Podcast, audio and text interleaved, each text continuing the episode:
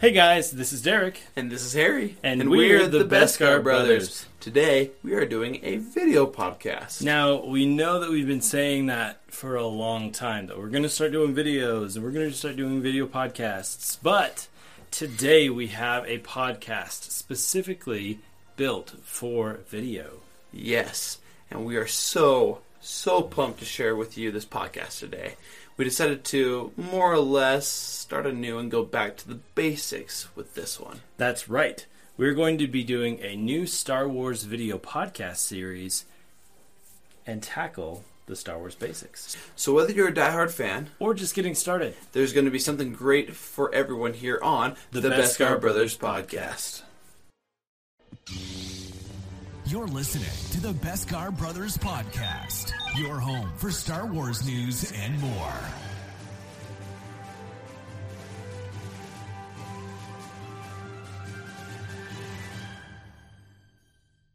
So, Harry, the first Star Wars movie came out in 1977, and the title was Star Wars. Mm-hmm.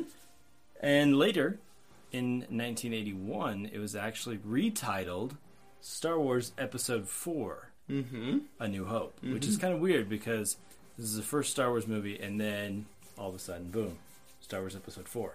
The reason why is because George Lucas wanted to maybe go both ways. Mm-hmm. He didn't know if he was going to go five or six, or, well, obviously by that time, he'd already made Empire Strikes Back. So Yeah. scratch that Yeah. but he wanted he wanted to be able to go after the movies he was making, but he also wanted to see if he w- could go before the movies he was making. Mm-hmm. Turns out they did both. Um, but yeah, so in 1977, A New Hope came out, and instantly, overnight, pop culture phenomenon. Oh heck yeah! And since then, the franchise has become the fifth highest grossing media franchise of all time, at just shy of seventy billion U.S. dollars. That's crazy. But the craziest part is that the bulk of that mon- money isn't even from the movies themselves. You know what it's from? merchandising, where the real money from the movie is made. That's right. A whopping 42.2 billion US dollars is all thanks to toys, clothing, and more merchandise. I mean, yeah, but I mean, who doesn't want a toy lightsaber? You know? I mean, I have I have four. dang, uh, I had a lot more when I was a kid, but of course they all got worn out. But dang, you currently have four, dude. Dang. Yeah.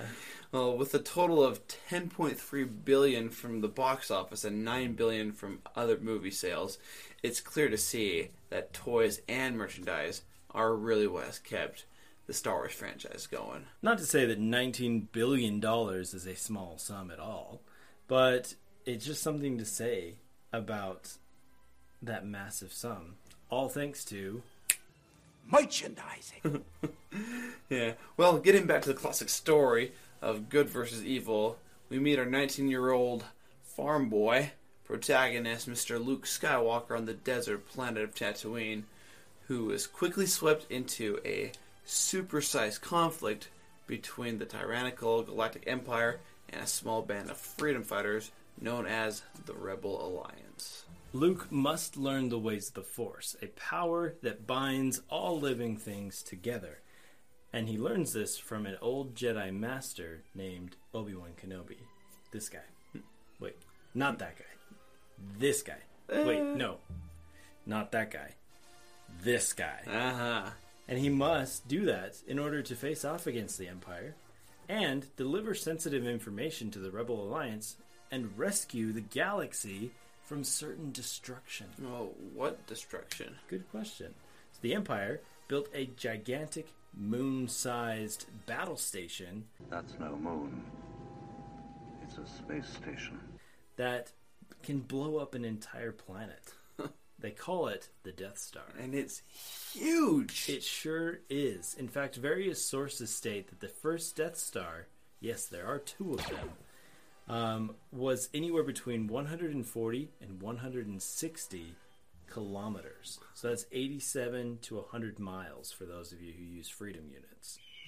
Um, so for those of you, and for those of you who know what Florida looks like, here's a picture of what the Death Star looks like when it came to Comic Con in Florida.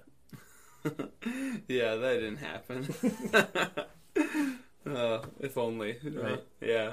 Well, anyway, back to Mr. Luke Skywalker. So Luke, um, him and his friends, um, Han Solo and Chewbacca, aka Chewie, uh, they board the Death Star, more or less accidentally, and then they rescued the Princess Leia. Uh, and the group makes it back to Han Solo's ship, the Millennium Falcon. Uh, and then everyone that is, except for Mr. Obi-Wan Kenobi. Yep. Obi Wan is met by one of his old apprentices, Darth Vader, who is an evil Jedi dissenter who killed Luke's father and helped create the oppressive Empire. And so the two they engage in a duel, uh, you know, just wielding lightsabers uh, or laser swords, if you will. Uh, and the old master gave his life to help the rest of the group escape to the secret rebel base on Yavin 4. Yep. But the Empire had snuck a tracker onto the Millennium Falcon and was able to track them to Yavin 4. And remember when you said something about uh, you know delivering sensitive information to the rebels? Yep. That was the technical readouts of the battle station known as the Death Star. And which exposed a weakness uh, in an exhaust port uh, that, when fired on, would blow the whole station up. Yep. There were two small problems, though. Well, technically, big problems. One is the exhaust port wasn't even 10 feet in diameter. Um, and this is on a huge ship, and it's that would that's just extremely hard to hit. Mm-hmm. Um, and then two, the Death Star was tracking them the whole time, and they followed them to Yavin Four. So the Death Star was there, ready to pounce and attack and blow up the entire planet that the rebels were on. Mm-hmm. And so they needed to make their own move and to make it fast because it was, you know, blow up or be blown up. Right. The rebels did make their move and were met with heavy resistance, including Mr. Darth Vader himself, who boarded his own advanced fighter pilot or fighter ship, who took out and he took out tons of different fighters, and it was looking bleak. Yeah. And, you know, it all came down to Luke, our, our, our protagonist here, a little farm boy who became, a, you know, a Jedi apprentice to turn and he became a rebel fighter. Yep, pilot, turned you know? into a rebel fighter. Um, so with the help of, with the reluctant help of Han Solo and a um, a beyond the grave Obi Wan Kenobi, um, who told Luke to use the Force, And, you know, Luke takes that deep breath and fired his torpedoes away. then boom. And the Death Star was no more. The movie then concludes with Han and Luke getting rewards for their help to the Rebel Alliance, and this classic movie comes to a close. And boy, isn't that movie a classic, man? It sure is. Yeah. Well, we hope you learned something new today. Remember to always follow us on our Instagram, mm-hmm. follow us on our TikTok, follow us on Facebook if you still use that. And make sure to go to our website at beskarbrothers.com. All of tho- these links can be found down below, so check that out. Yes, please check them out, folks. And don't forget to like and subscribe for more awesome Star Wars content. And thanks for watching today's episode of the Beskar Brothers podcast. And until next time, folks, May the force be with you. always Peace out. peace. Thanks for listening to the Beskar Brothers podcast. Your home for Star Wars news and more. Until next week, may the Force be with you.